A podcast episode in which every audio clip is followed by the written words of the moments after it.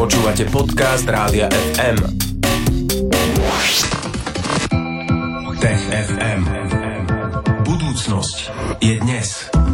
Spolu s nami v štúdiu je Tomáš Prokopčák z Ozme. Ahoj. Ahoj. Ahoj Tomáš, budeme sa rozprávať v podstate hm, vo veľkej miere o vesmíre, ale začneme našou planétou.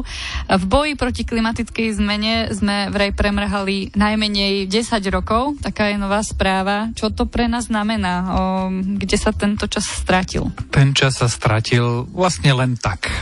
Stratili ho politici, stratili ho firmy, stratili sme ho my sami ako občania.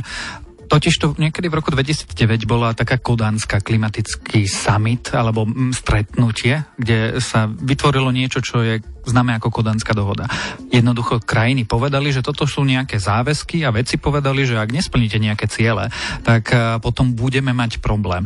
No a odvtedy ubehlo koľko? 10-11 rokov a mm, teraz sa výskumníci pozreli na každoročné správy, ktoré publikuje OSN a z týchto správ zistili, že vlastne my sme tých 10 rokov úplne premrhali.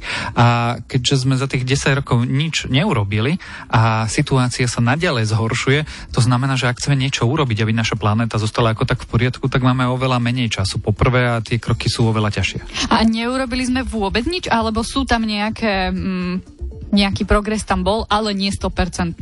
Ako kto? Keby si sa opýtala, ako postupuje napríklad Európska únia, tak relatívne dobre. Európska únia si dala celkom dobré ciele a dokonca aj my Slovensko ako súčasť Európskej únie tie záväzky plníme. Čiže krajiny ako Európska únia, tie niektoré vyspelejšie krajiny postupujú fajn, lenže potom máš aj veľkých znečisťovateľov, ako je India, Čína a predovšetkým Spojené štáty, ktoré vlastne tento rok chcú odstúpiť od uh, takej inej parížskej dohody a to sú zlé správy. Dokonca veci zhrnuli, že štyri také body, že štyri problémy, ktoré máme, ktoré vychádzajú z toho, že sme vlastne nerobili dostatočné kroky a ktoré povedú asi k veľkým problémom. Čo budeme teraz robiť, keďže teda máme takýto sklz časový, keďže 10 rokov sme premrhali plus minus v boji proti klimatickej zmene. E, čo sa s tým dá robiť? Tomáš, sú už nejaké prognózy alebo návrhy na riešenia? Tie prognozy sú vlastne už roky rokuce jednoznačné. Do konca storočia musíme udržať oteplenie okolo 1,5 až 2 stupňov Celzia v priemere oproti pred industriálnej ére, teda polovici 19. storočia. A potom síce budeme mať nejaké problémy, ale nič katastrofálne. Momentálny vývoj, ak sa nič nezmení, teda ak budeme postupovať tak, ako postupujeme teraz, je oteplenie niekde medzi 4,5 až 6 stupňami. A to je katastrofa. A ak si predstavíte, predstavíš, tak už eh, práve tento týždeň prví veci spojili tie rozsiahle austrálske požiare práve s dôsledkami klimatickej krízy. To neznamená, že akože globálne oteplovanie zapálilo ten požiar, ale tých požiarov bude viac, budú častejšie, extrémy počasia budú horšie. Napríklad táto zima aj na Slovensku teda moc studená nebola. A si si sa asi veľa nezaližovala a malo kto si veľa zaližoval. Asi by som nechcel byť majiteľom v leku. Čiže toto sa bude diať eh, čoraz častejšie a čoraz v horšom. Existuje dnes nejaký plán, ktorý keby sme všetci striktne dodržali, tak uh, by sa tá situácia stabilizovala? Existuje niečo také, alebo teraz je to otvorený problém? Existuje, ale museli by to urobiť vlády alebo krajiny. Nie, že my traja tu v štúdiu sa dohodneme, že teraz nepôjdeme v lete lietadlom na dovolenku. To je akože pekný záväzok, ale skutočne musí niečo urobiť priemysel. A tam je dobrá správa, pretože čoraz viacej firiem veľkých znečisťovateľov, vrátania aerolínií alebo petrochemického priemyslu hovorí, že už do polky tohto storočia chcú byť uhlíkovo neutrálni. To znamená, že už nevypúšťať ďalší, ďalší oxid uhličitý do atmosféry. No ale musíš na úrovni štát štátov urobiť to, že ľudia si musia zvoliť takých zástupcov, aby poprvé verili na globálne oteplovanie tí politici a potom tie štátne politiky boli také, aby znižovali emisie skleníkových plynov. No a keď ti Spojené štáty povedia, že oni na to neveria a my sa nebudeme riadiť žiadnym takýmto záväzkom, tak potom ti aj Čína, aj India nakoniec povedia, že sa nebudú riadiť záväzkami africké krajiny, ktoré sa chcú rozvíjať, lebo tam sú chudobní ľudia, ktorí často hľadujú alebo potrebujú prácu. A my sme rozvinuté krajiny. No a keď nikto nebude nič dodržiavať, tak potom nič e, sa nezlepší. Takže treba o tom hlavne asi rozprávať a apelovať. A voliť si takých zástupcov, ktorí myslia na to, že sme v jednej z najväčších kríz, ako ľudstvo kedy zažilo v dejinách. O chvíľu sa budeme v TGFM rozprávať na inú tému a to e, vraj na Marse objavili niečo, čo opäť svedčí o tom, že tam bol kedysi život. E, podrobnejšie, ale už za okamih.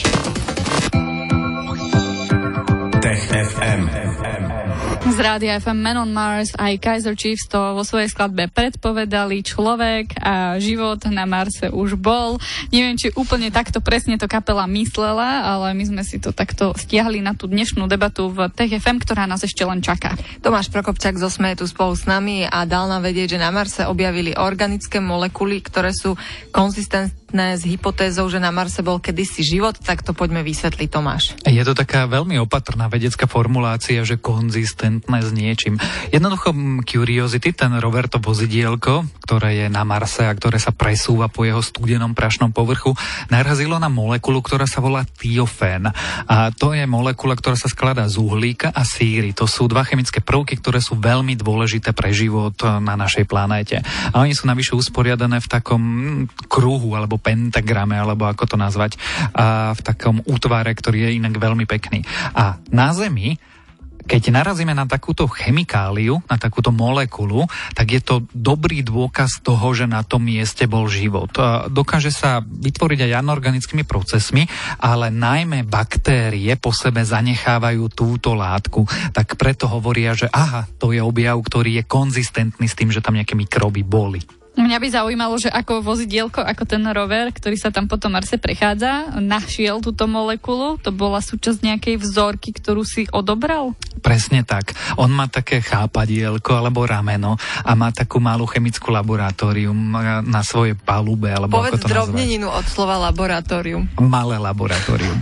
A nabere vlastne dirt, tú, tú pôdu, ten prach z povrchu Marsu. On dokáže vykopať takú malú jamu a to, čo z nej nabere, tak to dá do toho chemického laboratória tam to zahrieva a tam sú rôzne e, prístroje, ktoré na základe hmotnostnej spektrometrie a tak ďalej dokážu zistiť, aké látky sa nachádzali v tej pôde. No a on odfiltruje tie, ktoré sú nezaujímavé, alebo teda pošle dáta sem na zem a vedci sa pozerajú na to a tie nezaujímavé dajú bokom a potom sa pozerajú na organické zlúčeniny. No a práve tie, ktoré sa na našej planete nejako spájajú s prítomnosťou života, sú tie, ktoré výskumníkov zaujímajú najviac. A jednu takúto ten tiofén teraz našli. No a našli uh, vlastne molekulu, ktorá by mohla dokazovať, že na Marse bol kedysi život. Dá sa aj povedať, že aký život? Iba maličký, mikróby. Uh, životík. Životík taký, ale ten je vlastne najrozšírenejší. Ten neviditeľný život je aj najrozšírenejší na našej planete. My sme planéta mikróbov a vírusov. A, a potom, keď už dôjde na tie väčšie tvory, tak sme planéta hmyzu. Čiže uh, aj keď ľudia sú akože najprítomnejší, tak uh, tých malých živočíchov je oveľa, oveľa viacej. A to sa aj veci domnievajú, že dnes je Mars studená a veľmi nehostinná planéta, ale pred tými tromi miliardami, 3,5 miliardami rokov bol kedysi Mars veľmi podobný našej planéte. Mal moria, mal atmosféru, mal dobré podmienky a máme dôvody domnievať sa, že ak tam vôbec bol život, tak tam nejaký mikrobiálny život bol, čiže nehľadáme Marťanov takých zelených mužičkov a ich vyspelú civilizáciu, hľadáme stopy, skamenelé stopy alebo chemické stopy, ktoré po sebe zanechávajú práve mikróby. No a ten tiofen to je iba tá síra a uhlík, alebo je tam ešte niečo viac, je tam, čo je zaujímavé? Je, je tam vodík, ale zaujímavá je tá kombinácia uhlíka a síry. A zaujímavá je aj preto, že keďže my vieme, že život to po sebe zanecháva a vieme, že život je lenivý.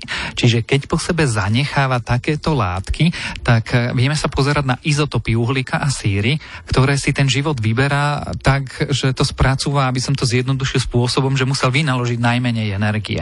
A tento Curiosity to ešte nedokáže rozoznať, ale v lete tohto roku by mala letieť na Mars sonda Rosalinda Franklinová, ktorá by mala vedieť zistiť, či práve tento tiofén má nejaké zvláštnosti v sebe. A, a práve tieto zvláštnosti môžu povedať, že tento tiofén je anorganického pôvodu, je pozostatkom po dopade meteoritov alebo nejakých chemických procesov. A tiež bude schopný ale povedať aj to dôležitejšie, že pozor, takýto tiofén takmer naisto vytvorilo niečo živé. Čiže ešte nebudeme vedieť povedať, že aha, máme mimozemšťanov, ale budeme vedieť povedať, že no toto nevzniklo prírodzeným spôsobom.